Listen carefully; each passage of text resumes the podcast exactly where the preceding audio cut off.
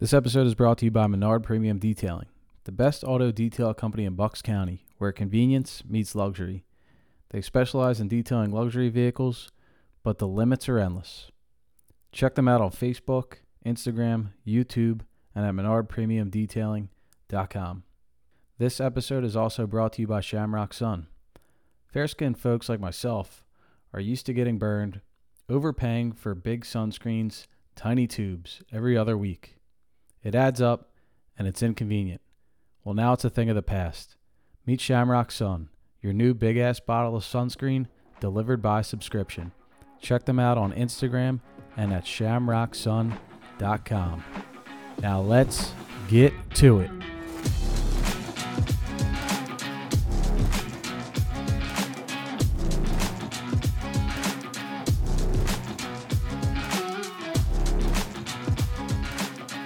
All right, welcome back to another edition of Thoughts from the Shade. It is episode 23. We got a lot to get to, a lot happening in this crazy city.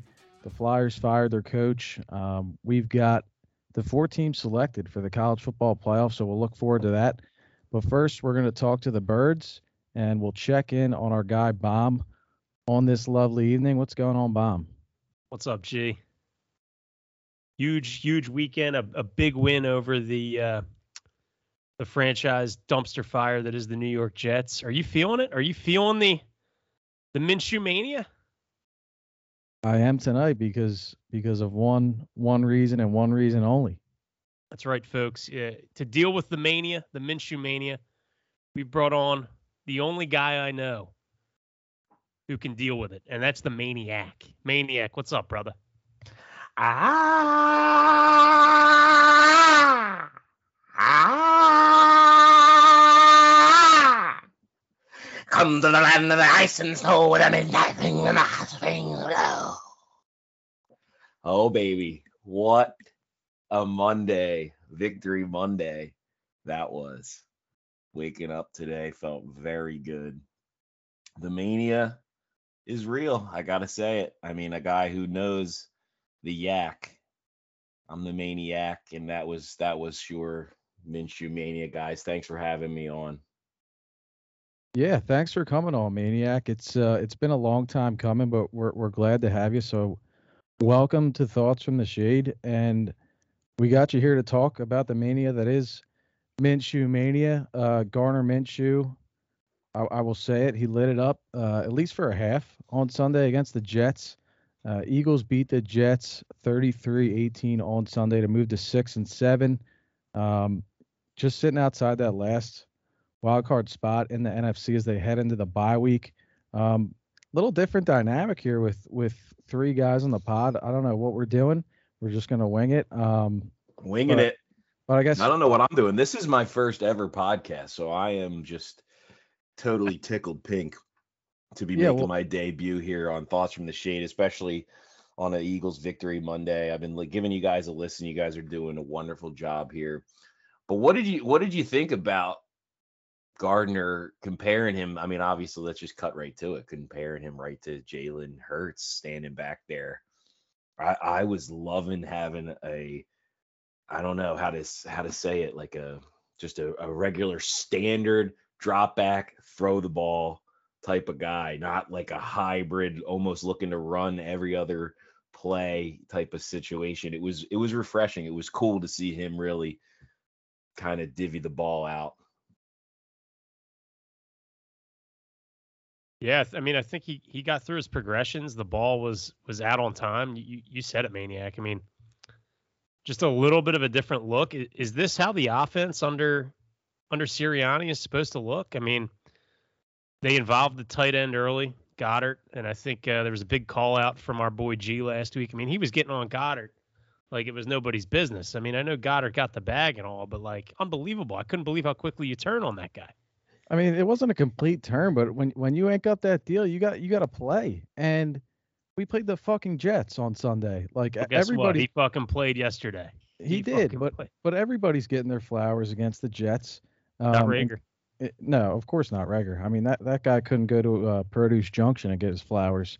But um, I mean, you you look at this game ag- against the Jets, and I, I think anybody that liked the Eagles' chances on Sunday, excuse me, anybody that liked the Eagles' chances on Sunday against the Jets had to know that after this game, that the Philadelphia faithful would drum up a quarterback controversy. And I feel like I turned on the post game uh, immediately after the game on Sunday, and and that that's what we're talking about. Um, but it, it I, I don't know. I mean, Sirianni kind of cleared the air immediately after the game, said they're going to go back to Hurts. But is it really a controversy? I mean, Minshew did a nice job, but we played the goddamn Jets, and they didn't have. He didn't have to do anything in the second half. I'll tell you who secured the bag, just like our boy Gator. Uh, Minshew. Minshew secured the bag for what another five years. That drubbing of the Jets that gets him a couple years of contracts because you know people are going to throw money at him. Maybe even bring him in as a backup somewhere else, or if or stay the with the Birds or go someplace that somebody that needs a quarterback. I mean, shit, I would try him out in fucking Denver over Teddy Two Gloves. I mean, I, I would throw him out there over. I would over I'd throw him out there over Taylor Heinicke. I mean, I know they're all on a tear here, the Redskins, but I mean, he looked good. He looked good. Uh, I yeah, mean, he's, it, he's it was like never a doubt that game from from the first snap, from the first drive, even after the kickoff, and they went right back down to score. I, I felt confident with him back there. Is that weird? No, I did. I felt confident too. He was giving me Detmer vibes. I mean, Detmer going on the road Monday Night Football against the 49ers. The maniac is doing the belt whipping that he pulled out on national TV. I thought Minshew was going to do the Detmer touchdown celebration. He was getting hyped after the game, during the game. That's I mean, why he was so hyped up with his dad after, because he was like, "Yeah, oh, yeah, money." By the way, like if you're Minshew, that's the play, right, maniac? Like if if I'm him, I don't want an opportunity to start anywhere else. I'll just be this. No, he's pinch hitter, backup, secure that bag. Remember that all that money Chase Daniel got for being a mentor and a guy who could play like one game. I mean, he stunk. He was so bad. Minshew can at least come in and play. Chase Daniel. Yeah, I, I, I thought Minshew did a nice job, and I think I think we live hey, in Jeff this Daniels. I think we live in this world where you have to take one side or the other. But I, I think you you can be objective and say that Gardner Minshew played well on Sunday, and you can also say that that I don't know. You don't think there's a quarterback controversy and that that Jalen Hurts ha, has earned the right to come back in. I mean, everybody only remembers your your last performance, and for Hurts, it wasn't great. Um, but he's done an admirable job, and I didn't really see to me at least, I don't know what you guys think. I'd like to get your opinion. I didn't really see that many throws that Minshew made yesterday that Jalen Hurts couldn't make. Oh, I saw a bunch. I mean, really, the ball, the ball that he floated to Goedert for the yeah, touchdown. That was an exact same play from earlier this year. Yeah, I mean, you know what it reminded me of, and I'm not I'm not ready to go there yet. Like I agree with you. I think Hurts is still the guy. Like I think he's a young player. I don't think you can pull the plug on him this soon we kind of know what Minshew is. Like he can he can play.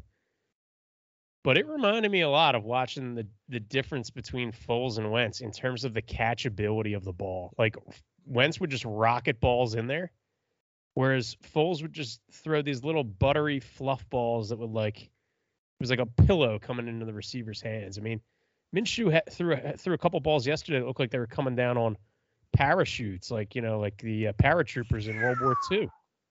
Well, I, I would like to comment on that. Um, and, and, Maniac, I'd like to get your thoughts too. But he Minshew looks like another guy with a weak arm. I mean, you talk about balls coming in on parachutes. They certainly sure sure as hell weren't getting zipped in there.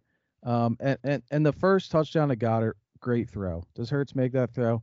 I don't know. But people are quick to forget that the first half that Hurts had against Denver this year. I mean, he played out of his mind, like Minshew did in the first half on Sunday. High um, altitude high but, altitude ball is going to fly around a little better. A little, little easier out there for Jalen. Cutting through the air. But no, no, hear me out. But I mean, the the second TD to Goedert, I mean, I'm nitpicking maybe didn't hit him in stride. There was a third down play. It was a crossing pattern to Watkins, and Watkins had to come back to the ball. Luckily, the guy covering him was like fell down and he was so wide open. But like that, that was a throw off the back foot that that was not really hitting stride. Um, there was a crossing pattern to Smith that was thrown behind him, allowed the defender. So I'm I'm not shitting on Minshew, but you know it was it wasn't perfect. It it wasn't um, you know Tom Brady coming in for Drew Bledsoe and, and winning seven Super Bowls or whatever. It was Gardner Minshew, who is a good backup quarterback, coming in and doing a really nice job against a terrible Jets team, and and that's all it is. And and we move on. I, I think that's that's it for me. Do you think Cool. if if Minshew plays last week, the Eagles win that game? If he played like he did on Sunday, sure, but the you know if if he's the starter, then the team has the whole week to prepare for Minshew. Not they're not preparing for Hurts. This whole week leading up to the Jets, they didn't know who to prepare for, and they probably prepared for Hurts because he was saying it as early as Wednesday last week that he was going to play. I totally I, I love how we're it's it's it's good that we're talking about the controversy and not the defense in the first half right out of the shoot here because that was just god awful. Like Swiss cheese, man. That was just Three straight Swiss drives for the. Jets, three straight tutties with three straight missed extra points. can you believe that? I mean, what what'd you make of uh, of Gannon's performance against the lowly Jets, Bomb? I mean, you got little little Zach Wilson who you know can't even drink a cup of coffee before the game. The guy can't have anything with caffeine in it. He's going out there zipping around, putting balls in windows. I mean, has anybody seen him play like that since BYU? Gannon makes like the there's never any pre. He, he makes these guys look so good. I mean, because they have all day. What did they do? I, I mean, they corrected it though.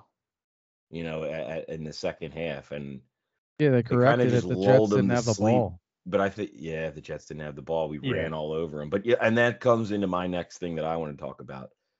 I'm done with Miles Sanders. I, I don't. I can't, Wow. I can't stand that dude. He's always hurt. He's glass. He's the Can't glass run between man. the tackles, and he's a glass man. He's hurt again. Was it the ankle? What was it? And if you had Jordan Howard last week, you won that game. I Just totally like I agree think with if you that, played Maniac. Garden, Gardner Minshew, if you had Gardner Minshew, I don't know, maybe last week. I don't think so. that's a crazy thing to think. I mean, about, Hurts played like shit. So so let's say yeah, they beat the Giants with Minshew. I, I'm I'm I'm happy to say that. Hurts- Minshew and Jordan. Howard. Wow, is that does that tell you the state of the Eagles right there? That's what we're leaning on right now. Woo! Now I I'm, I've been done with Sanders. Um, I mean he played well on Sunday against the Jets, but again, everybody but Jalen Reagor and the defense, which we we both know are, are, are bums, play, played well against the Jets. I got a lot of compassion for a guy named Jalen Reagor. I've I was I've been listening to you guys lately. You've been just roasting that guy, and he deserves it. I mean, it's deservedly so. So it's so so frustrating, but uh, just a little bit of me like I'm just wor- I'm worried about this guy's gonna off himself. Like he's obviously a sensitive kid. Well, you know, I mean, look, he was wound up those two plays. What the hell is that? I mean, is he going to get the just- Agholor treatment? let me just get this out there. In no way, shape, or form do we uh, do we subscribe to the theory that we should bully these people into uh, uh, uh, making poor decisions around their health due to mental health. But I mean, Reagor is cut from the same cloth. The fact that you even say that, maniac, he's cut from the same cloth as Markelle Fultz. He's cut from the same cloth as Carson Wentz. He's cut from the same cloth as Ben Simmons what we do is we just draft mental midgets. We get the top picks and we just draft mental midgets. Like there has to be some sort of mental status exam that should have to be passed with flying. Like I don't care about the uh, what's what's the thing they do at the draft? G, the uh, the test. Like, a- is it like a uh, intelligence test? You mean? yeah, the Wonderlic. yeah, the Like, Wonderlic. I don't want the Wonderlic. Give me the the mental midget test. Are you a mental midget? That's what I need to see from this point forward. I mean, you want to throw. I mean, we'll talk about the Flyers later. Throw Nolan Patrick in there. You want to throw him in there? I mean, we draft bums, guys that just can't hold up. And the fact that you said that, maniac, tells me all I need to know about this guy. He's locking comments on his social media, buddy.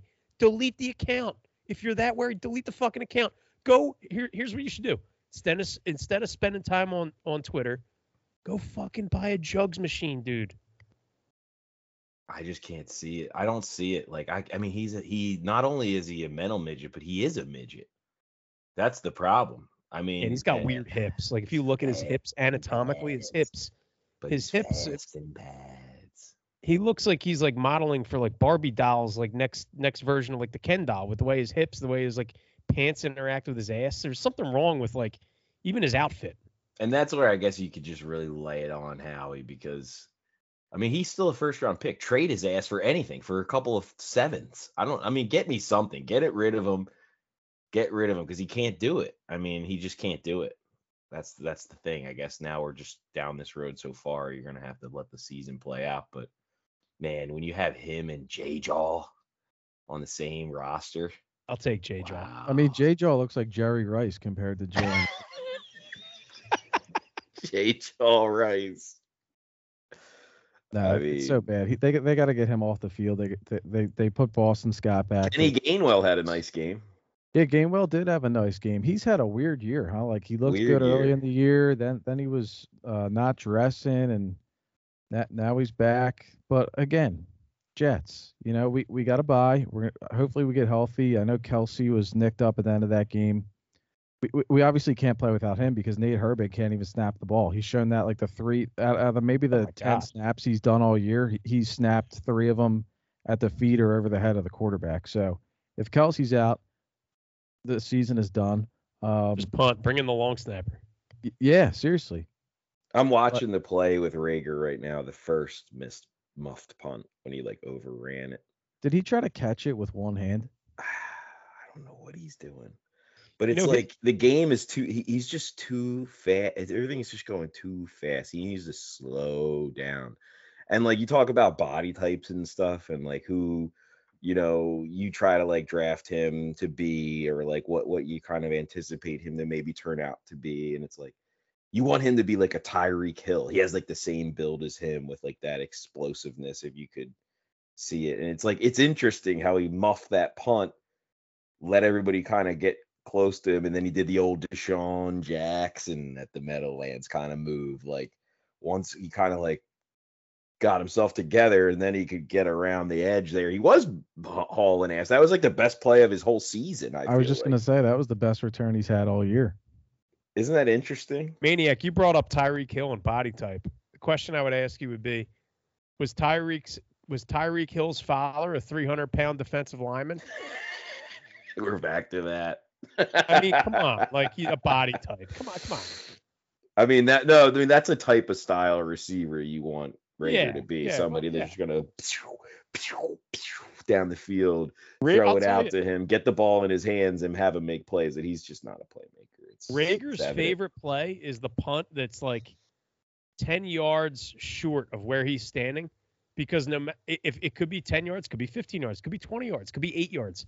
The first thing he does when he realizes the punt isn't traveling to where he's standing, he starts waving his arms. Get away, get away. Yeah. He refuses to field the ball. Or how about when he locks them? He locks them both out like a T, and, and the ball doesn't even b- bounce into the end zone yesterday. He's got to pick it up at the one. Ugh. Yeah, it's a, it's a Yeah. shame. He's clueless, but no, I mean, I got a lot of compassion for the guy. I really do. I hope he gets it together. I mean, I don't. I have no shit. he's Yeah, you know, about I, a s- I'd have a some snowball's compassion. chance in hell. Here's the thing. Here, here's you know, you could. Oh, here's what you could say. You could say, oh, you know what? Like, you gotta have compassion for the guy. He didn't ask to be drafted drafted first overall. All right, I get that. How much money is this guy getting paid?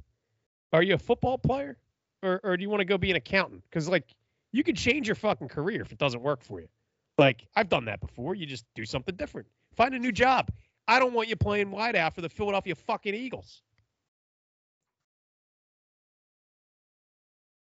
Is that your Christmas? Uh, is that on your Christmas list? no more Reagor. No more Reagor and no more Miles Sanders. I mean, honestly, with this run game was rolling when he wasn't out there.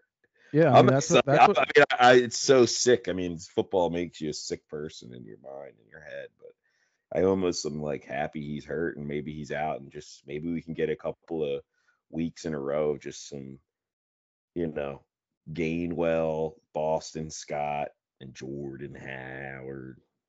You're gonna That's- need it against the Redskins. I mean, I don't. Miles Sanders isn't gonna go for 120 yards against the Redskins. That's not happening, man. No, it's Boston great- Scott, the Redskin point. killer. I was let's gonna. be, let's I be was, careful about throwing around the term redskin killer. That is totally out of bounds these days. You know, we're talking about team. football. We're talking about the WFT. Just to be clear. Now, all I was gonna say is that uh, that's what it took was was Sanders going down for for, for, for this run game to to get on track. Um, and, and I agree, maniac. He's he just doesn't seem like the type to to flourish in in a game against a defense like Washington's the way that they've been playing lately.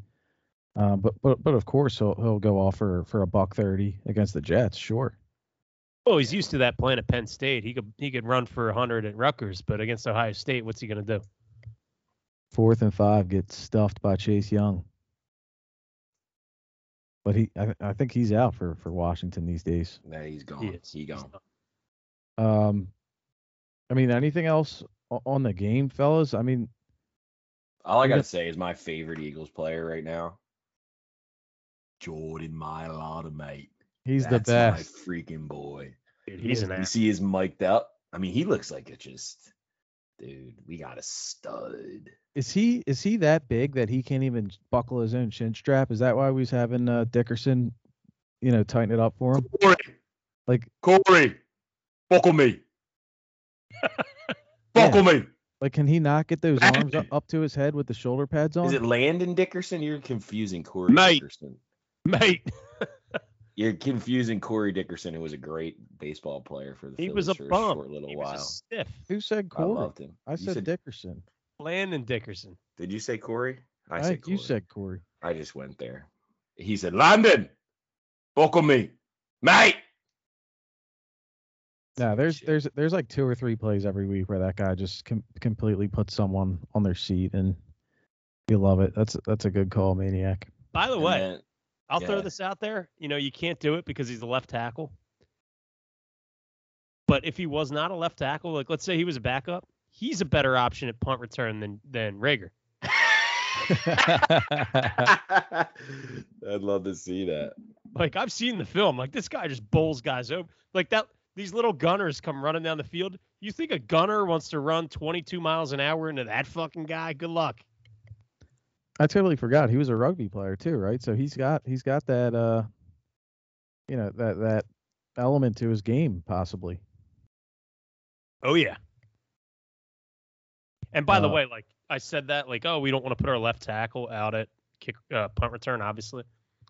But like it shows you how little Sirianni thinks of Reagor. Like the idea that the team is putting their first round wide receiver draft pick back there kick, uh, returning kicks. Like oth- other teams don't do that. You know what I mean? Yeah, I think that's just a way to to make Howie happy that he's getting him on the field. Yeah, I Because think so too. I think it's like he supposedly has such breakaway speed, explosive speed that yeah, I, you know, I don't. I'm not seeing it. It's not working out. I don't put Quez Watkins back there. Yeah, Quez, Quez had a nice nice little game on, on Yeah, Sunday. he did. I, I think he's a serviceable guy on you know a three or a four on on a team with an actual receiving corps, not just DeVonta Smith. I mean, Yeah, why can't would they be go out? Why don't they have a veteran receiver on this team? Like, is does anyone else is, is anyone else shocked by that? Like, we just have all these young guys. Like, I'm shocked that like Sirianni's a wide receivers guy, and obviously he sold that in. Oh, I'll coach these guys up, but but like, gosh, um, like some of these receive like you know who's you know who's really good at that is like Baltimore. Not this year, but historically, Baltimore always gets receivers like after they've kind of left their prime, but they're still serviceable. Like Steve Smith leaves the Panthers, he goes to Baltimore. Anquan Boldin was in Baltimore. Like there's a bunch of other guys too, but like The Eagles did it with Alshon Jeffery, really. Yeah, like we need we need like that that's what we need in the offseason, like one of these guys who's just like a serviceable vet and who's going to haul in like 50 to 60 catches. Certainly feels like a missing, yeah, some some that's missing on this offense, and it's it's it's been a few years because I mean, it's only been what one or two seasons now without without Jeffery, but Should get Rasheed Bailey. he was he was the guy that kind of filled that void. And when he was playing well, Agholor was playing well. Yep. Agholor. Nelly. Kind of is it sick? It's sick to say that I miss him a little. No, Play no. well. I mean, wa- watching this will make you miss uh, James Thrash and, and Pinkston and Fred Ugh. X. No, I don't miss those guys. I miss at Nelson. He's a Super Bowl champ. Like uh, Dennis was quick to remind us last week. You can't really talk shit on him. He is a Super Bowl champ. good to see you. Good good to see. It feels good going into the bye. It's gotta be it's gonna be tough for you guys next Monday. Are you guys gonna be on the bye next week because the Eagles are on a bye, or what, what are you gonna do to spice up the show? No, no. There's there's no byes uh, for thoughts There's from no the byes shade. in podcasting. No, absolutely not. Uh, we'll we'll look forward to the last four games of the season.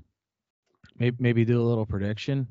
Um, but you know, since since you asked and you're here, maniac, why, why don't you give us your your prediction and your outlook for the rest of the season for this team?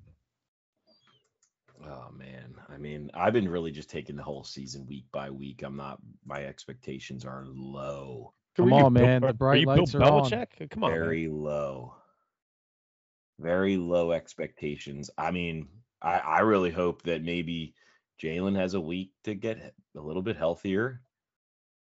You know, I mean, we got four divisional games here, holidays coming up. I mean, there's a lot of excitement in the air, magic in the air. You know, I could see the Eagles going on a little bit of a run there, and maybe they put it all together and it clicks, and I don't know, maybe maybe they make a run to, to get their themselves to the playoffs. I mean, that would be great. You know, I'd like to see it. I don't know. That Washington football team is pretty tough. I've been watching them the last four weeks here, and uh, they better be ready to play come Sunday, December 19th at one o'clock, because that's going to be, you know, that's going to set the tone for for the last four games of the season here. That Cowboys game may not mean much to them, so I'm I'm almost counting that as a win. I think the Giants get redemption. I mean, I mean, I think we get redemption against the Giants. Um, you know, let's let's take their lunch money on Sunday the 19th and you know, beat the Giants and then you know, go from there. Let let the chips fall where they may. So it's, it sounds like you're going. Are you going four and zero in these last four? Three and one. You got to split with. But they could easily go 0 and 4 as easy as they could go 4 and 0, I think, truthfully. I mean, I'm thinking the Cowboys game is a win because that mm, I really I'm I'm I'm I'm counting that game as a win at home, January 9th. That could be a total meaningless game, maybe. You never know. Usually it is. But the Giants, we gotta get there's no way they're gonna drop two to the Giants. There's just no way. There's no way. Yeah. There's absolutely no. So then way what you're saying- that team. So then I, it, it comes down to sweeping the skins. yeah. Or The does Skins, can does, does say that? three and one and, and nine and eight get you in? Probably. Probably. Well, and we'll- by the way, like don't be af- don't be afraid to look up top, like at who. So so what? The one seed gets the bye this year. The two doesn't, right? Because there's an extra team. So if somebody's able to leak, uh, leak or lurch ahead of the uh, of the Cardinals, that candy ass team, you think you think they're going to be able to stop the run? I mean, I don't want to say it, but I'm looking for a. ru- I'm not looking for a getting in. I'm looking for a run. give bomb the Cardinals. I would Yeah. certainly take them too. I I, I wouldn't you want want to play the Cardinals? For Yeah, I sure. wanna play the Cardinals.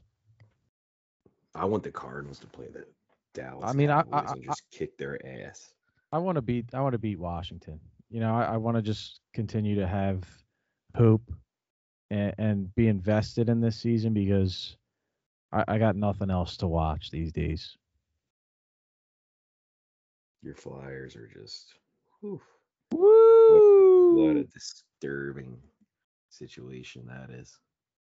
And another thing I, I, I wanted to point out, I, I heard this uh, on the radio right after the game yesterday, and, and I, talking about the quarterback situation. This this this asshole. I mean, this this is the state of the city that that we live in, and the fans, and, and you know what they pump on this, you know, this mainstream sports radio. They they get these people all riled up. This guy calls in and goes, "This team can't make the playoffs. They can't win another game if they don't start Minshew for the rest of the year." I mean, did, did, I saw a girl that I know. I wonder if she'll listen to this, but uh, she's a South Philly girl, like a two streeter through and through, but she's a diehard Cowboys fan, South Philly girl. And she posts on her Instagram Gardner Minshew today, a picture of him with like the cutoff shirt, headband on, mullet, and the chew. And she's like, this is exactly the dude the freaking Philadelphia Eagles should have, dude. He's like perfect for the city. I mean, I know he's probably not going to be a starter, but this guy should be the starter, dude, because he's like Philly. You know, he's a Philly guy. You know, and that was the problem with Chip Kelly, dude. He wasn't from actually from Philadelphia. Like his zip code when he was born, it wasn't a Philly zip code, dude. Like he ain't no Philly guy. Minshew, he might have been born at area hospital for all we know, dude. Well, if he hasn't won anything and he's not, you know, elite, then then he is a Philly guy. yeah. What do you hear when Rodgers becomes available? Wait do you hear when Rodgers becomes available? There will be a contingent of the Philadelphia fan base that call into the legacy media companies and are saying, "Yeah, what are we doing, Angelo? I think Minshew had what it took. Why do we got to spend all this money on Rodgers?" Right. Exactly. So damned bad. if you do, damned if you don't. As that saying goes. It's all it's all extremes, but now we we got the bye, we got the last four, and uh we got we got something to root for. I Bowl mean, season, baby. That's what I'm looking forward to. what are you looking forward to? Bowl season, baby. That's what I'm looking forward to. Oh yeah, She's looking forward to it too at 22 and 39. wow, Whew. just Getting getting that crushed. hiney smacked. You know, I hit real big over the weekend, boys. Real, real, real big. I needed it. Are we? I Uh, so, sorry to cut you off, maniac. Are, are, are you staying on with us for for the duration here, or what, what's the deal? It's up to you guys. I mean, I don't. You're more than welcome. Well, now I got to hear about this bet. All right. Yeah. Why, why don't you just tell us about the bet and uh, should we- should we send you off on a high note with that? And I'll give you two bowl picks. How about that? Beautiful. Love that. When's the next bowl games coming up? I think the first game. bowl game is Friday, the 17th of December. So we got Middle Tennessee, Northern Illinois, Coastal Carolina. Wow, there's some there's some good ones. Um, but right, so yeah, no, I had just a give us what I I- had a real humdinger. I had a real humdinger that got me got me uh sweating over the weekend. It was a it was a two part one. Saturday, Sunday, uh, parlay, one thousand one hundred and fifteen dollar bet, and it was a parlay of the under seventy two in the ACC championship Oh game, which I my think God. I faded Fade the shade, baby. faded the shade on that one, and then a combination with a money line victory for the Los Angeles Chargers. And man, I was at a family party uh, watching the Eagles game and flipping through back and forth through red zone. I thought the Chargers were going to blow it. I mean, they were up huge right in the first quarter, and we ended up uh, sweating it out and getting a victory. Uh, Yeah, you what know, a little, little five thousand dollar win. So uh, Merry Christmas. Cincinnati got to within two in that game at at one point, and they were down 24 nothing. Wasn't it 24-22? Yep, they came Wow. back, and then uh, Mixon fumbled, uh, took it to the house, and and that kind Not of the first time he dropped something or somebody. yeah. Whoa, whoa.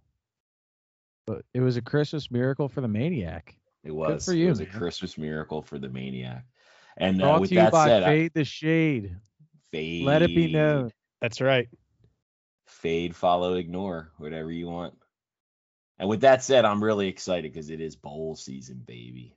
Bowl season. And and that's my time to shine. And uh I'm gonna hop off, guys, and it's been a real pleasure. I'd love to come back anytime. It's a pleasure shooting the shit with you guys and hanging in the, under the shade, um, talking Eagles with you.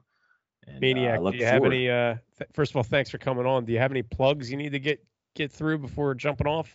Wait, wait, no, wait. no plugs No. at this time. I mean, we're, Whoa, we're- you know, as always, we're working with Parx Sportsbook, so uh, you know, we're excited. I, I got a new gig going with them right now. Um, going to be coming out with I think some more golf content with those guys. Uh, so you know, make sure you follow me on social media and and uh, look out for free bets and uh, other goofy content with me and my kid because that's how I like to get down. You know it. So, so no, no picks, maniac. Nope, I got picks for you. I got picks for you. leave know, us it- with two picks and leave us with where we can find you on the socials and where where you want to be found. Yeah, find me on Instagram. That's my that's my go-to, Maniac Malloy. So uh, you know, if you guys like like what you hear here and and you know, me fucking around with G and Bomb gets you going, then you need a little more. Go on over to the Instagram and and, and say what up to me, Maniac Malloy at Maniac Malloy. All right, bowl season. That's where it's time to shine. A lot of money to be made here coming up. Um, I'm looking forward to that first bowl game. Nothing better. Uh, you know, it'll be on December 17th, actually, Nassau, Bahamas. Go with Toledo in that game. I, don't- I don't even know what the spread is. You guys got a spread on that for me right now? I I, I just take Toledo. Yeah, I got the I got the Toledo spread right here. Come on, What do you got? Come on, let's hear it. I don't have that at my fingertips, but I like Toledo too. I like Toledo, and I really love BYU against UAB in the Independence Bowl, whatever that spread is. I don't even care. Lay lay it all BYU all day. You gotta go with the Mormons. After seeing Zach Wilson yesterday, you know why not? Little Reno Mahe love. Uh, so, I'll give you guys two picks. You got any more for me? What, what about this weekend? What are you guys gonna do with your picks segment this weekend? We we got Army Navy on Saturday. Uh, Navy all day. That- So that's three picks for me. How many do you usually give out each week? About four to five per uh you know per league, college and NFL. You want me to give you out two NFL picks too, real quick? If if you're if you're feeling it, maniac, you're here. He's Give it hot, to the people. Guys, remember Yeah. this guy's hot. Yeah, I this is can't- not I this is mean- this is not a fade. This is a uh, a guy that, that that is throwing cash around and, and, and counting it up here Monday night. I'm going with. I love the Cowboys over the Redskins. I think the Cowboys are going to come back around here. They're starting to get their offense going once they figure out that they need to hand the ball off to Tony Pollard a little bit more than Zeke. So let's go ahead and we'll we'll ride the Cowboys, and then I definitely, definitely can't wait to see this Cardinals Rams game next Monday night. That's what I want to see. Let's ride with the Cardinals on that game. They're the favorite as well. So So- we'll go with the Cardinals. The Rams. I love the hype on the Rams. People think that they're fucking something because they got Von Miller and Odell Beckham and all this shit. They are the biggest bunch of phony baloney jabronis that have ever stepped on an NFL field. If you ask me, they're fucking frauds. So ride the Cardinals next week. Ride the Cowboys. We're going with Toledo, Navy, and BYU. There's my five picks. Rock and roll, boys. I may That- play that. That's that's awesome work, um, maniac. Again, thank you so much for coming on and, and being with us, and and thanks for the picks, dude. I mean, I, I didn't know we were getting that coming in, but happy to have it. Always welcome back on the pod, friend of the pod, the maniac. Thank you for joining Thoughts from the Shade. Thoughts from the shade, guys. It's been a pleasure. This is my cherry being popped. Over and out, boys. Sayonara. Thanks, brother. Take care. We'll see you around. Wow, what a guy. Legend. You got to I mean, I don't want those picks separately. You got to parlay the picks. That's a five leg parlay that's gonna span over what the next two weeks month. here. Like a fucking month. a, a month. Um, Yeah, he brought up an interesting point. I mean, I said it about the Rams last week and how kind of think they're frauds and the hype train and I said I was never going to bet them again, but they were part of my 4 0 sweep on Sunday. Got to get that plug in there after the the 0 5 uh, fade the shady Yahtzee in, in, college on Saturday. But you know the the Rams at home against the Jags. Of course, that's a spot they're going to show up and blow a team out. Um, but the Maniac might be on to something. Big game uh, against the uh, the Cardinals coming up next week. Maybe maybe maybe a spot they don't show up. Yeah, they'll shit down their leg.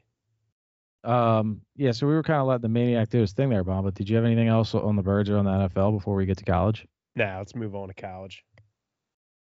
Let's just move right on to college. Um, championship week is in the books. It's almost the middle of December. Crazy to think another college football season is behind us, and we've got our four team playoff set uh, for New Year's Eve. And after uh, the throttling of the Georgia Bulldogs by Alabama on Saturday in the SEC championship game, the Crimson Tide, big shocker here, your number one seed in the college football playoff. Um, Michigan, also a throttling of the Iowa Hawkeyes on Saturday night. They're in at two. Georgia drops to three. And our Cincinnati Bearcats the first non Power Five team to make the college football playoff, in it for 13 and 0 after the win over Houston on Saturday in the American Conference Championship game.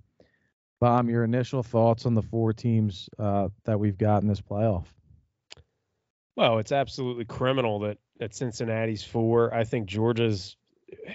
Who have they? Do me a favor. If you're listening to this and you have a, and you're sitting in your laptop you're grinding away at work. Do yourself a favor and just Google Georgia's schedule. They've played fucking nobody. They've looked dominant, great, but they played fucking nobody. So for me, I probably would have let them get throttled again by Bama, had them at four, or left them out and put Notre Dame in. But um, yeah, excited to see Cincinnati. I mean, talk about a test, a tough test. And I just want to remind everybody, like, Cincinnati loses by 17 points. That's not an indictment of Cincinnati or the group of five. Like, Michigan State went a, went a few years ago and got beat by like freaking 40 by Bama. So, you know, I, am excited. I'm interested to see what they do. They play a wonky defense. They play a 3-3-5. I'm actually kind of hoping they pull a little bit of a Belichick and just totally change their defense ahead of the bowl and maybe play something a little more stout up front because I think Alabama is going to try to run the football down their throat, play big boy smash mouth SEC football now that Metchie's out. And if Cincinnati can maybe, I don't know, get another lineman on the field and stop the run in the early downs, I, I think their their secondary can hold up. So I'm excited to see that matchup. I think the quarterback is a stud. I think Ridder's a stud. The running back can play this kid Ford. Um, man, all I all I can say is don't don't let Cincinnati hang around. I agree. I mean, I, I don't know what the result of the, the game will be. I believe the line opened around 12 or 13. I, I don't have it in front of me at the moment, but I think they, they got they got dogged as well. I mean, for the year that they had, I mean that is the worst draw that they could have gotten. I mean, I, th- I think if you were Cincinnati and, and, you were sitting at four, you'd be hoping to get to get Georgia if, if they would have won that game. Um, I had them at two in my rankings and, and had them playing Michigan and I think that they would have a really good chance in a game against Michigan and in a game against Georgia. But this is a tough draw for them. Um, but you know this this is what the committee does, and the committee was looking for any way not to include them. Just the way that the season and the conference championship weekend transpired, they they, they had to be in, and, and here they are, and, and lo and behold, of course, they get uh Nick Saban and, and the Crimson Tide. So it's a it's a tough draw, but you know, I think uh, I think they'll put forth an admirable effort. I really do. Let me ask you something, and this is this is why this whole thing is criminal. The the ending of the Oklahoma Oklahoma State and uh, Baylor game, where Oklahoma State couldn't punch a ball in the end zone. The running twice. back good yeah, twice, yeah, right. They had how many plays inside the the ten? Uh, I think it was like 17 plays inside the 10. Um, their running back bounces it right, and he's got a what appeared to be a DB.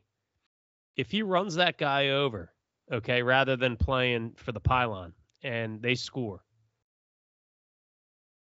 I'm not even certain the committee would have put Cincinnati in, which is fucking criminal. I'm with you. Uh, They they were looking for every reason not to. And, and I mean, I watched the Bedlam game. I watched the Big 12 championship game. That Oklahoma State is not very good, and I, I said otherwise on this podcast uh, in previous weeks. I mean, they they have they have a strong defense, but the quality of the Big 12 and the, the quality of So college bad. football overall this year was was not great. And Cincinnati, sure, they, they had a little rough patch against some underwhelming opponents throughout the season. But when when when push came to shove and it was crunch time and, and time to win against the the premier teams in the American, they, they blew the doors off everybody and they got it done. They came out unscathed. So they should be rewarded for that. And the committee thinks that they are rewarding them for putting them forward, putting them in. I think Cincinnati's the second best team in the country right now. I do too. And keep in mind, like you can talk about their strength of schedule. Um, look at look at who Georgia's beaten. Nobody that's on that graphic, right? Um, Michigan. Who have they? Michigan beat Ohio State. Ohio State is is ranked six, which is I'm not even going to go down that path. But Ohio State's six. Bama beat the the number three team, right? Well, it's not like Cincinnati's big win was against like number 25. Notre Dame is right below them. Yeah, and it, it would have been interesting. I mean, I, I think it's worth the conversation. Um, and, and talking to people on Saturday as as Bama was dismantling uh, the great monster that was the Georgia Bulldogs this year. But did Georgia, you know, and it, it's set, right? The playoff is set. But I was asking asking people, did Georgia play themselves out of the college football playoff on Saturday? Like, I don't want to watch Georgia and Alabama play again. I know what'll happen. I've been watching it for for ten years. Yeah, as, you know, I, I would have put Notre Dame in over them. I think um, think they're peaking. I just think I don't know. I mean, you know, obviously it's tough to, but the problem is Kirby Smart, right? He could have rested his guys. He could have, you know, it was it was an ego play for them to try to play that game and try to, you know, quote unquote slay the dragon. If I was Kirby Smart, sorry, it ain't gonna happen in the SEC championship game. I ain't fucking I ain't fucking touching this. You guys are sitting. The backups are coming in. If we lose by 50, we're still in because I rested my guys. I would have made a mockery of the whole thing.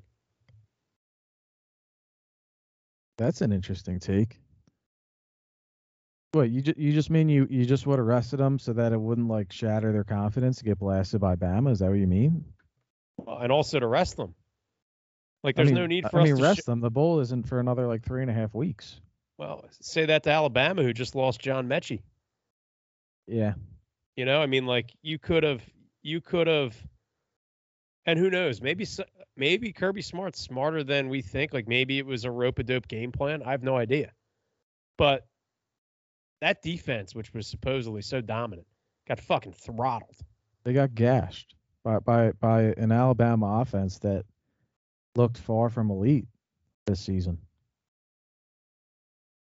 Yeah. Now I know you talk about Notre Dame and we and Brian Kelly's out and Marcus Freeman's in. Uh, a lot of great content between uh, Freeman and Tommy Rees staying as the offensive coordinator. And you know the content that you shared, you're getting the jersey back out. Brian Kelly's gone. You're, you're back in. You're you're officially an ND Hawk again. But but I got. I, I got to come at you a little bit. And I, I don't like Georgia and I don't like their schedule. And it, it flew under the radar because they were undefeated and hadn't lost a game. But I, I think they ultimately did the right thing that, that Georgia that Georgia stayed in. Now I would have had them at four. I had them at four in my rankings. But how could how could you really make the case that Notre Dame should be in the playoff over Georgia? They they they sat on the sidelines on Saturday, as they do on, on every conference championship Saturday. And They they had the loss to Cincinnati, good loss, good team, but they don't play in a conference. Georgia won the SEC East, and if you look at the Oh, schedule oh, for oh, Notre Dame, stop, stop, come on. no, stop, you stop. Listen, Notre Dame plays like the bottom feeders of every conference. You look at Stanford, the Georgia Techs, the Purdue's, the Virginias. Like, what kind of schedule are they playing? Oh, they played USC. Well, USC hasn't been good in, in 12 years. Well, let me tell you something, G. You'll have a chance to uh, reconsider your viewpoint Labor Day weekend 2022. Because you know where they open? SC? Try again, my friend. I, I don't know this one. Columbus, Ohio. Is it Ohio State and Notre Dame to open next year? At Ohio State. First, the first regular season game of the Freeman regime. I mean, are you kidding me? That is going to be hyped. That'll be awesome. That'll be one of the best opening game weekends in years. So, I mean, yeah, you could say they didn't have a great schedule this year, but like I think there is some people who say like, oh, Notre Dame just like ducks everybody. They really don't. I mean, like a couple years ago they had a home and home with Georgia. Um a lot of it is dependent upon how good SC is. I think SC will obviously be much better with with Lincoln Riley, but you know, they they're a, they're a good program. I mean, I you know, I'm I'm kind of saying it tongue in cheek. I would have put them in over Georgia, but the reason I say that is because I would have Georgia at four. So if I have Georgia at four, why do I just need to see the same game that I just saw where they got fucking throttled? So no, I don't. I don't want to see that again. yeah. But um, no, I mean, not to. Uh, I don't know if you have anything else on the CFP or if you wanted to kind of touch on Notre Dame and some of the coaching changes. But I was watching ESPN the other day, and I think it was Herbstreit who said it. He's like, he's like, do I do I dare say it? Like, is going to Notre Dame now cool? He's like, they have like young guys in place, like Tommy Rees, Freeman. Like, it's not these like old heads, right? It's like it's literally young guys who speak the lingo of the younger generation. Um, you know, know the types of, of topics to hit on, you know, on the recruiting trail. Uh, you know, Tommy Rees was on the private jet the day after Freeman uh, was named head coach going recruiting and previously the the private jet was reserved for Brian Kelly only. So clearly Jack Swarbrick, the AD at Notre Dame is seeing things a bit differently, wants to unleash the youth on you know, on the recruiting trail and see if they can bring in a different type of player at Notre Dame. What do you think? Yeah, I I I, agree. I, I like the Freeman hire. I, I, I like the guy. I, I like that restate and it, like all the content that they put out in the videos and how hyped the team was when Freeman came out in that suit. Like really awesome stuff. And I, I maybe I do like hate Notre Dame a little bit. Like I kind of do. A- a- but you know, like a lot of things we do, we get a little hyperbolic. But I would have loved to have seen Notre Dame get in at, at four and have the first game of the Freeman era be a college football playoff game. Oh, And if they, you know, if they were able to go in and, and win and somehow win the Natty and stick that in Brian Kelly's chops, like that would have been awesome. I would have absolutely been rooting for Notre Dame if they got in. yeah, I, and that that's part of the reason why I wanted to see them in. And um, but yeah, they'll have a chance next year. I mean, I just think it's you know you got your coach poached by a program that historically you should never be getting your coach poached from. Right? Notre Dame is a blue chip program like LSU, you know, of yesteryear. You can't obviously the dynamics change, money, this, that, and the other. But like I actually think Notre Dame came out on top with everything that transpired. I, I don't disagree.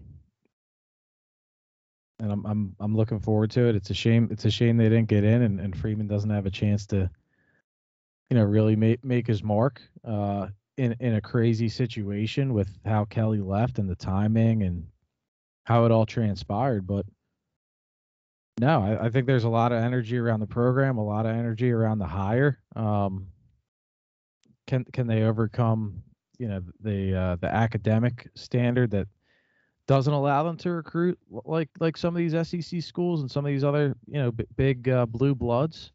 Can they overcome that with with the energy o- of Freeman and Tommy Rees and you know the young cool vibe like you mentioned? Why not?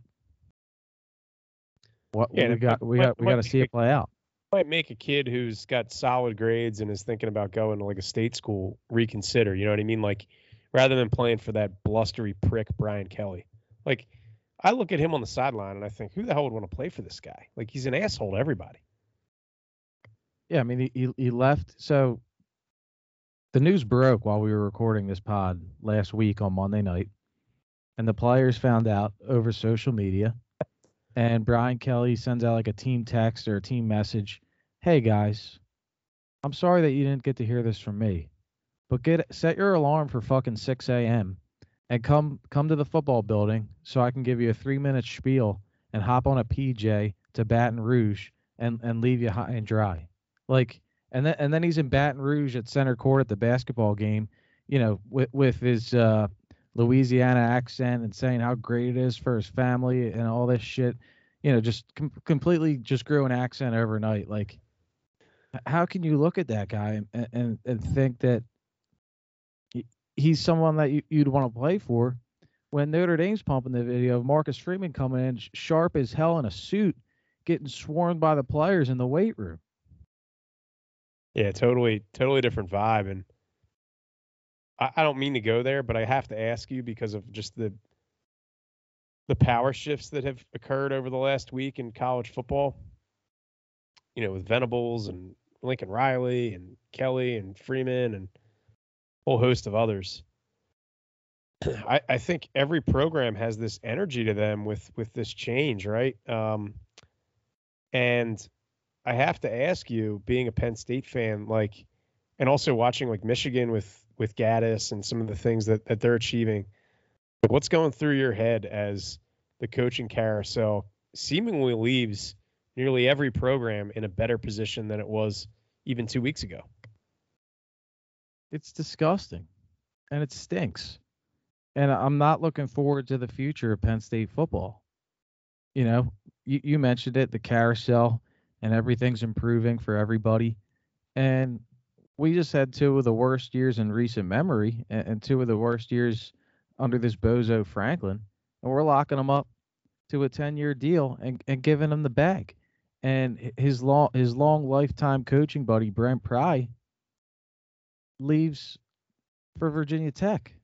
I mean, and he never really wanted to pursue a head coaching gig. I mean, does he know that Franklin's Franklin's shtick is up and and that he's never going to get it done?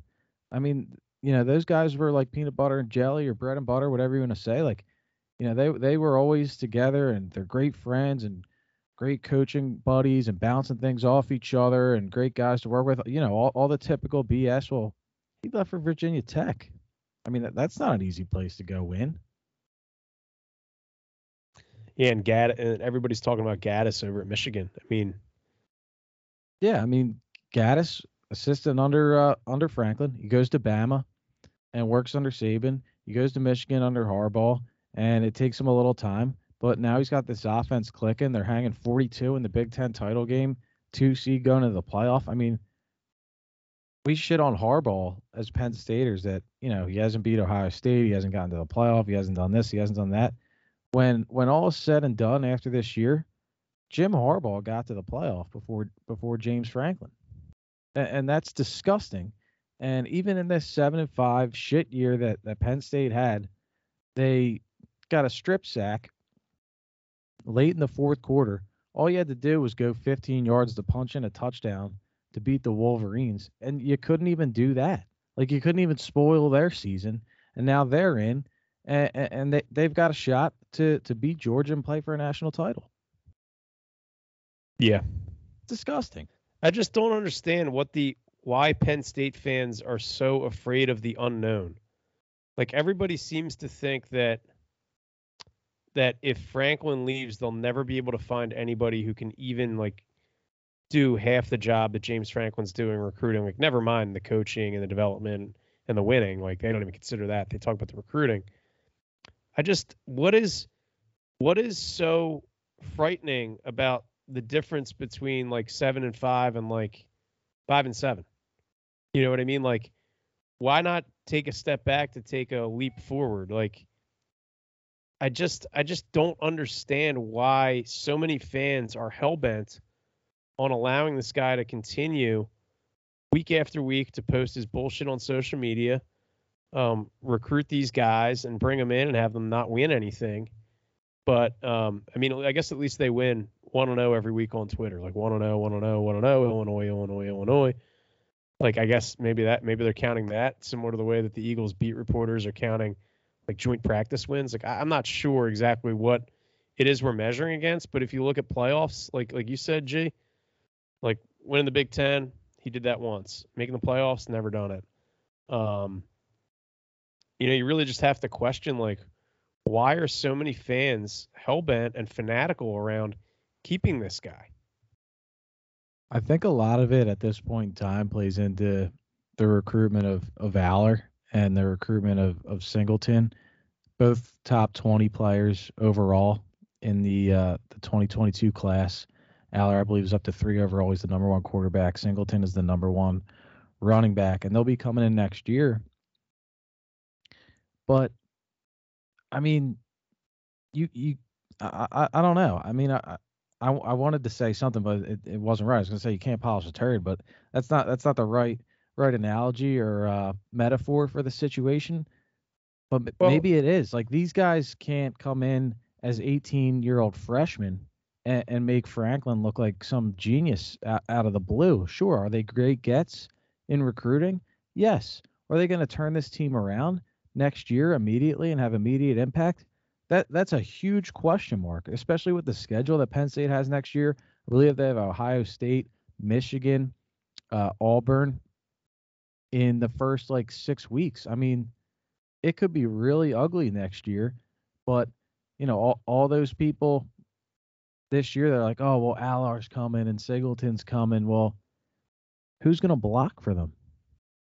If if that's the argument, then those guys better be enrolled this spring at spring practice or the summer, whatever it is, that early enrollment period, and they better be- they better be day one starters, because if you're telling me they're these generational prospects that we can't fire our coach over, but at the same time they're not playing on day one opening opening game uh, next week, then there's a mismatch of expectation in my mind. 100%. No, it's it, it sucks. You know, I'm a huge CFB fan. I'm a huge Penn State fan, unfortunately. And you see the coaching carousel and how everybody's getting better. Everybody's excited about who they got and where they're going. And we just have this con artist that makes all these insane proclamations about going 1 and 0 and doing everything uh, at an elite level and being the most competitive environment uh, in college football, you know, in the weight room and on the practice field, um, and 107k strong or 110k strong. I mean, this guy's got got more pitches um, than you know than a used car salesman. It, it's it's disgusting, and and like you said, people are afraid of change and going away from the guy. Like he, he's what is he? He went four and five last year, and he went seven and five this year. So if uh, if I can do some some quick math, I believe that's 11 and 10 in the last two years. You're you're afraid to to lose that and, and let that go move on. It's insanity. Yeah, I don't get it. And people people like really I mean, I mix it up in the comment section on Instagram. Like people get really heated if you even question like Penn State football and and James Franklin and I just don't understand like the Paterno thing made sense. Like the guy was just like an institution. He was there for decades. Like why are people so loyal to James Franklin? Um, Paterno was there too long as well, way too yeah, long. he was there way too long. But I mean, just in the sense of like people were like, all right, like he's been here, he built this program, like blah blah blah. You know what I mean? But like James Franklin, you know, he showed up after what, winning like eight or nine games at Vanderbilt. It's about what he's done at Penn State, right? yeah, on average, I would say And, that's like, accurate. And and I know Vanderbilt like is a tough place to win at. Like they've they've stunk since he left, and um, and it's a tough school academically to win at. At the same time, it's also in the SEC East, so you know Franklin's this great recruiter. He was able to recruit his way to what seven, eight, or nine wins in the SEC East. It's about what he's done at Penn State. Have you hit your ceiling with this guy? I mean, I I- would look at the data and say, yeah, you've probably hit your ceiling with this guy head coach. I definitely believe that that that we've hit the ceiling, and I think I talked about it last week, talking about Barkley and, and McSorley and Gesicki and Godwin and the, and the years we had all those guys. Um, the other thing that happened this week that kind of made me shake my head a little bit was uh, Carolina let go of Joe Brady, offensive coordinator. Uh, he was the offensive coordinator for LSU, and they won the the Natty. I believe he was a grad assistant under Franklin at Penn State. I mean, we just we were in such a rush to lock up JF. I, I, I don't use CJF anymore because the guy can't coach. He's just JF to me. Um, but I mean, his agent did a hell of a job, and, and I guess he did a hell of a job to to get that done bef- before this whole carousel. Because, I mean, is Penn State in the mix for Lincoln Riley or Brian Kelly? Probably not. But Joe Brady gets canned. I'd be looking at him. I mean, I know you just got Mike Yurcich, and oh, Allar wouldn't come if Yurcich left and all this stuff. Well, like, nothing impressed me about Yurcich this year. Nah, Allar And- would come. A- Allar's, and- Allar's an Ohio guy, right? Yeah. Here's what you do, Joe Brady. You you call your boy Burrow and you say, Burrow, make the call. Make the call to Allar. Come on, man. Yurcich. Don't give me that shit. No, I mean, I, I mean, has he stuck anywhere else? I, I, I don't know his complete uh his complete career or you know tenures anywhere, but if he was available to come be offensive coordinator at Penn State, like, what what what does that say? And he's and to be clear, he's coming back next year, Yurcich. Like like James Franklin couldn't go out and hire Brady as the OC. No, I don't think I don't think that's gonna happen. I think I, I believe Yurcich is back. Man, dude. That hurts. and now they're they're looking for for a D coordinator. So they they lock him up long term, and there's more uncertainty in this offseason than than maybe any offseason under Franklin because his boy Pry is gone. But And that was the only part of the team that worked, right? The defense. yeah, I- I mean, as much as you get on it in the big games and how they've spoiled some of those over the years under Pry, but I mean, statistically, yeah, a, a lot of success for the Penn State defense under Brent Pry. I don't see a way out of this. I mean, this is this is I'd rather be in college football hell than college football purgatory. Because it's just the same thing every year. I mean, this is this is the Eagles before TO. Except they actually were good. But this is the Eagles before TO. We've reached what we can reach. We either need to add a stud receiver to get over the hump or we we got to go a different direction. Like that's how I feel about the coaching at Penn State. Like they've this is the ceiling. What can they add? Can they add anything? If not, you got to go another direction. I'm with you, man. And I, I, I don't even know know what to say. I mean, just the even the you just get I don't know. I mean, I hate to bang the drum, but like compare and contrast that energy with the youth movement at Notre Dame. It's not it's night and day. I mean, it's just like night and day. Um so yeah, I mean that that's really that's really all I got. I mean, Matt Rhule's clearly on the hot seat. He fired Brady. Would you look at him? Sure, yeah, I, w- I would I would have looked at anybody. no, we're not looking now. We're, we're not looking.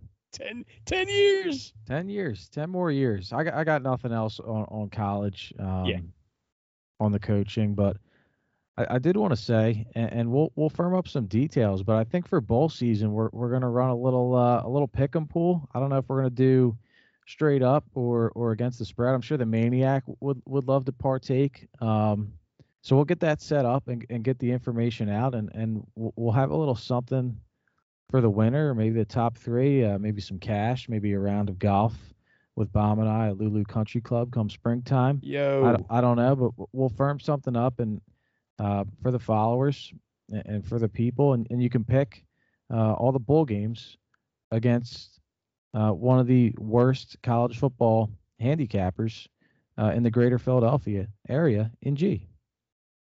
There's a chance. I mean, you're 22 and 39 in college. There's a chance you might get to 50 losses.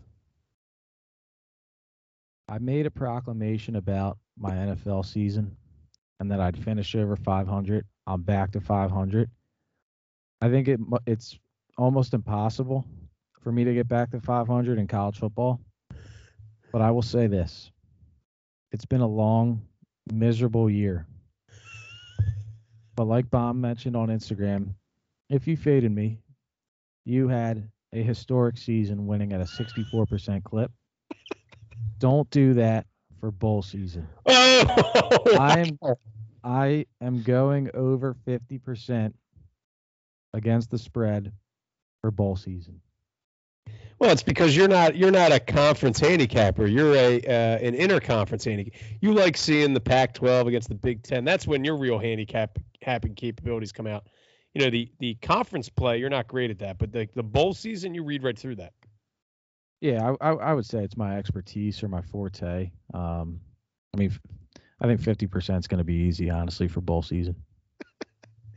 Dude, the thing is, 64% is literally like like If nobody's ever done that. Like Yeah, that's I a mean, story. There's a bunch of honks and, and people trying to sell picks out there and, and telling you, oh, I go 58% and that's that's how you win. There's nobody out there that really makes money betting on sports, and and that was never never the uh, you know the idea behind fade the shade and, and us giving picks. We're we're bums, we know it, uh, but but it's for fun, and but if you faded me this year, you did better than anybody in the world that's selling picks or touting themselves. So we'll have to see how it holds up next year. We we might be onto something. that champ that championship slate, which is just five L's down the line, was legendary. Four, five L's on Saturday, four W's on Sunday, and one of my friends asked me who I liked Sunday night. I gave him the Chiefs, the Chiefs covered. So that was a five and zero Sunday for me. It was a bounce back, but Oh, no, college great. football was trash this year. But yeah, keep an eye out. Um, we'll have we'll more details next week and, and on on the Instagram uh, and get the word out. We'll, we'll put a little pool together and, and and some prize action and we'll have some fun. We'll make we'll make it fun to watch every and any bowl game this season. Yeah, let's have some fun with it because, like I said, this is we're hitting the peak of football. This is it, and um, we have to savor it. Think there's one more topic we got to get to tonight. Let's do it. Monday morning, early mid Monday morning, the Philadelphia Flyers canned Alain Vigneault, head coach for the last two plus seasons. Um, took the team to the playoffs in 1920, the the year that uh, you know the COVID pause and the bubble. Uh, last season, complete debacle. This season, decent start through 10 games, then complete debacle. I mean, I believe I alluded to it an episode or an episode or two ago. Uh, you know, with the schedule coming up and, and what we were seeing on the ice, um, that that really the only chance for this team to hold up in this difficult stretch was was through goaltending, and the goaltending started to slip. I mean, the the pla- the defensive plays has obviously slipped even worse, and and the shit has truly hit the fan.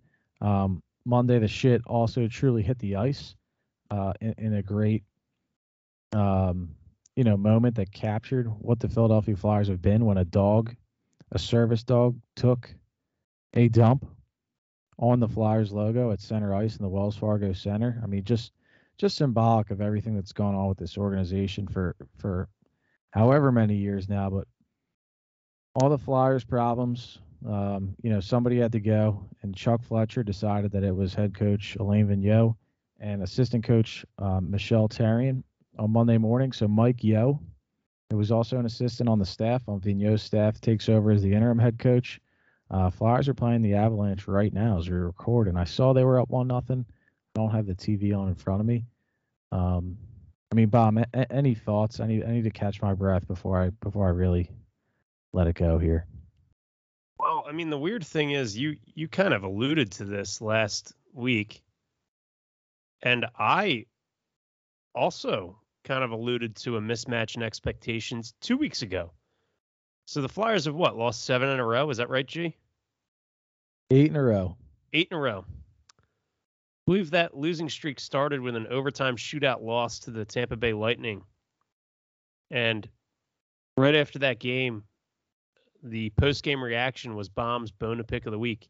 People were acting like the Philadelphia Flyers just like, you know, beat beat the Russians in 1980 with a shootout loss where they where they got a point. I mean, Keith Jones was on television talking about how proud he was of their third period effort. Um, so I think clearly the team is in free fall. I think uh, it's disgusting how the the honks at, at Comcast and NBC NBC Sports Philly talk about the the Flyers. Clearly, they have uh, an ownership stake in the team, and the question has to be asked: Who's holding these guys accountable, G? Nobody. But I think I think I got to be that guy now. I mean, ever since you know the the 2010 Cup run, which by the way never happens if if they don't win a shootout in regular season game 82 against the New York Rangers. Um, ever since then, I want to say two playoff series wins. One one against Pittsburgh in in 2012, and one against the Montreal Canadiens in, in the Edmonton bubble a few years back. Um,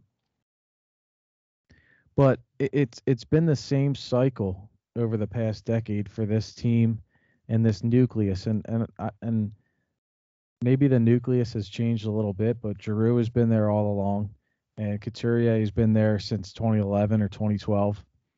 But this team plays well for a stretch under a coach, and you know they make the playoffs, they miss the playoffs, they they alternate every year. They they they don't do anything of of significance in the playoffs. And then they go on a 10 game losing streak and they get the coach fired. And the next guy comes in and they find a little spark. Now, well, did they make the playoffs that year or the next year? Maybe. Maybe maybe they have enough after the firing to get to the playoffs. I mean, that's what they did in in the cup final appearance year. In other years, and then other years they they they, they don't have enough runway to get back into it. But they start playing better after the coach is fired. So then the next coach comes in, and and the, the same cycle goes on. They they play well for the first year.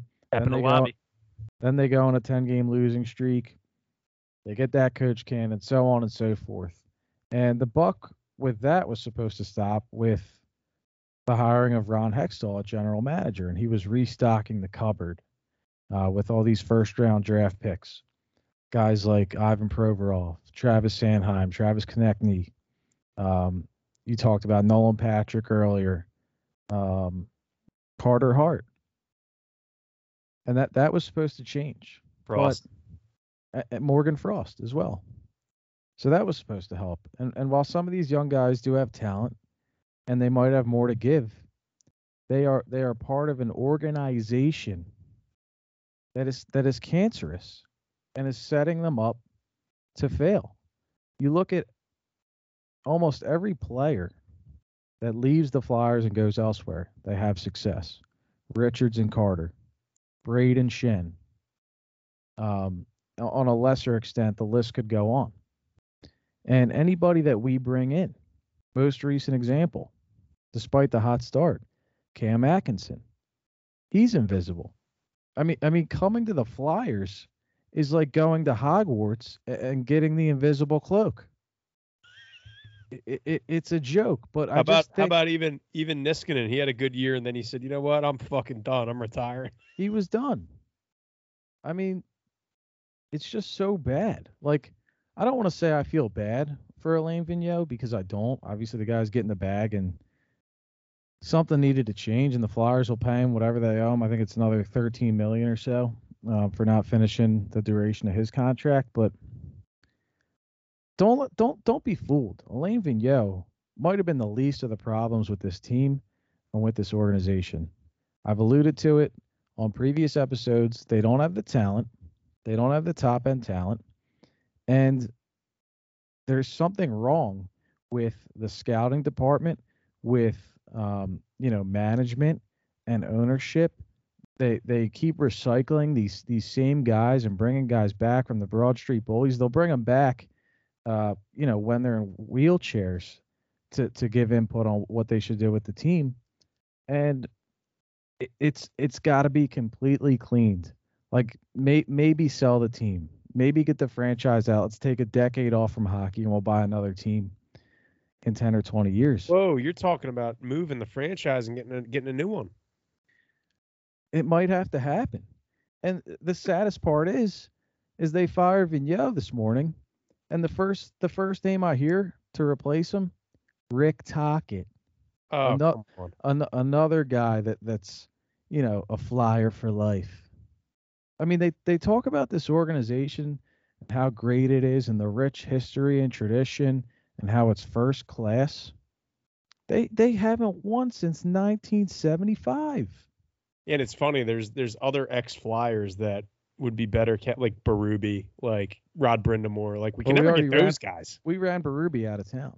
Yeah, run Berube right out. the He Flyers. He cup. got canned, and then he won the cup with the Blues. Yep. I mean, it's just there's something there's something off down there. Maybe it's the building. You know, the Sixers and the Flyers, they just they just can't win. They don't have a winning culture. Um, maybe the building needs to be raised, and they need to rebuild on the air on the uh, the land of the spectrum. Yeah, it, it's just it's just everything about it. I mean, my bone to pick of the week with Lauren Hart and the anthem and the pregame stuff a few weeks back. I mean, Lou Nolan and the uh, you know what what's the um the music that that they play like the what's the, The instrument? song? No, no, Oh, the goal horn. no, not the goal horn. Like the thing that plays it dun dun dun dun. Oh, the organ. The organ, like all of all of that shit. It just it just feels stale. And, and I think it's just a, a, The poor a organist is over there just pouring his heart into that every every night. I mean, he's doing a nice job, but uh, you know, I, I, it's I just associate everything that happens with that team on the ice, off the ice, in the building, outside the building, with losing, and and, and I hate to do it. You know, like I'm sure people are working hard. I'm sure the you know the players care, people care, um, and, and they're they're they're they're trying their best, but that that, that that's not enough, and, and and it hasn't been enough, and I'm sick of watching this cycle of them, you know, making a push. Like they they might go under Mike Yeo here and make a push, make the playoffs and lose in the first round. Highly unlikely, but it might happen.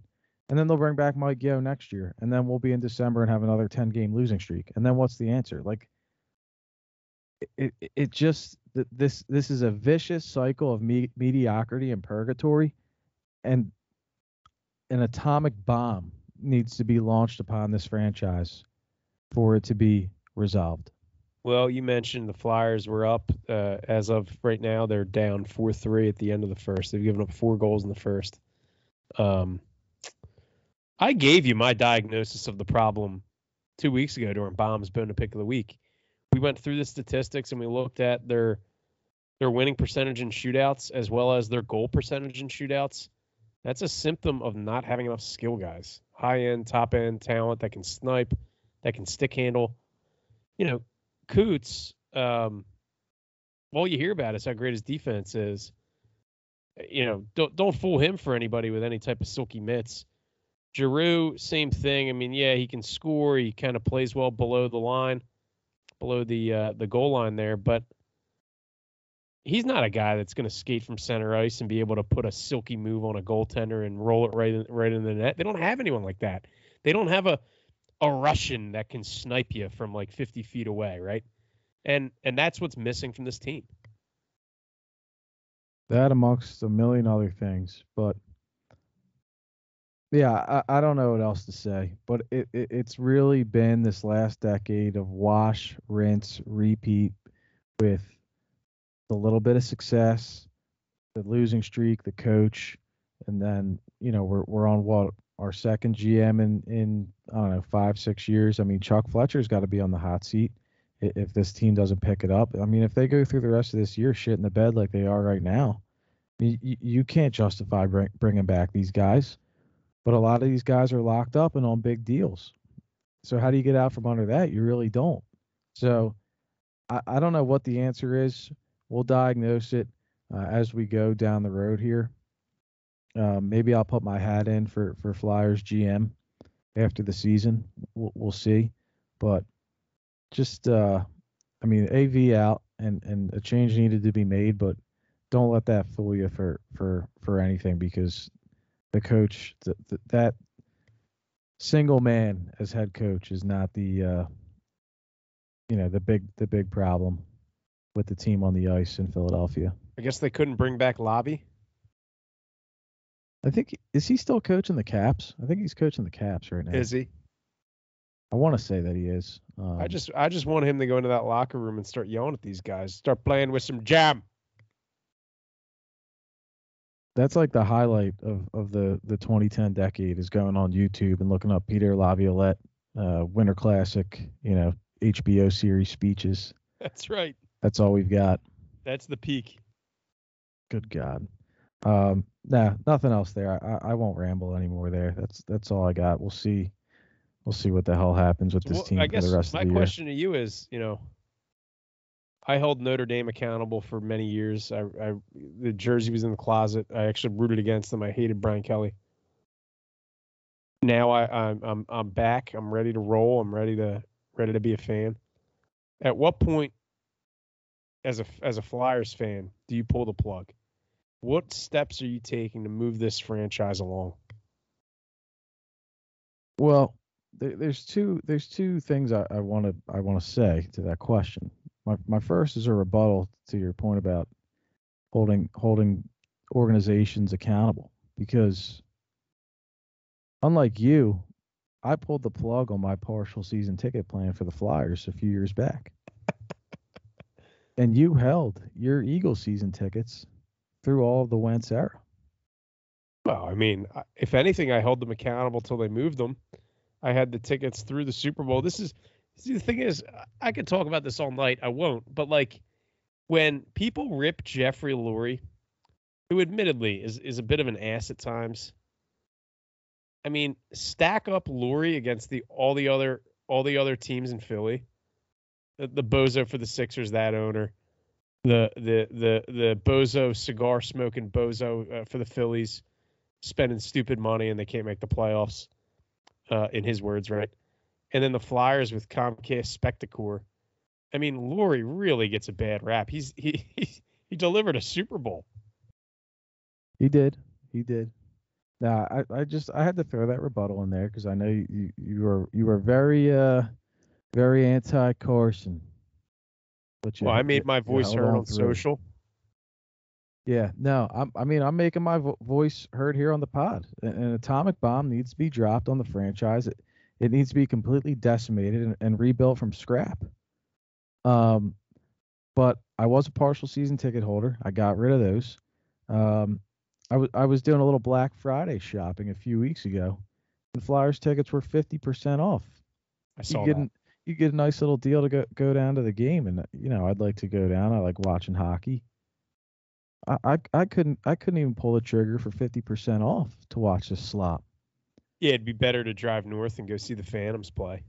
Seriously. So those are the, those are the initial steps I'm taking. Um, like I mentioned, willing to throw my hat in to, to take over as GM. Um, maybe, maybe I'll plant a for sale sign outside of the Wells Fargo Center to see if, if we can get get new ownership for this team. But um, I mean, ask anybody that knows me. I mean, you know me. I'm I'm a 70 to 75 game out of 82 a year watching this team, and we're we're at game 22, and it's hard. It's really hard. Respect the commitment. Respect the grind. Nah, it's it's it's brutal. Because because winning hockey and playoff hockey is so much fun, and and we just we can't have that. Anything else to touch on this week, Bomb? That's all I got, G. Shut it down, brother. All right. As always, uh, thank you to Shamrock Sun. Thank you to Menard Detailing. Thank you to Maniac Malloy, our second ever guest here on Thoughts from the Shade, for joining us uh, here on episode 23. And as always, thank you everybody for listening. Keep an eye out for for some info, some details uh, on a little college football bowl pick 'em pool coming your way here shortly. Um, but until next week, Everybody take care. Have a good one. And we will talk to you soon. Peace.